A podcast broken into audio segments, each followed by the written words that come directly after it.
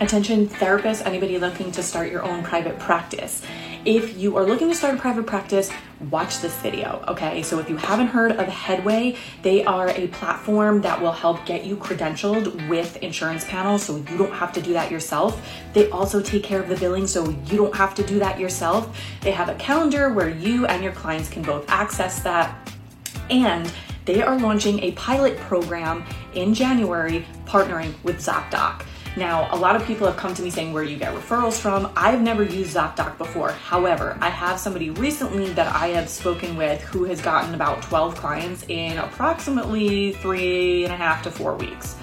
Um, typically, I use Psychology Today, and I do get referrals organically from previous clients, but what I've seen the success with ZocDoc is phenomenal. The seventy dollars fee uh, per new client session. However, this partnership with Headway, Headway is going to cover that fee for you.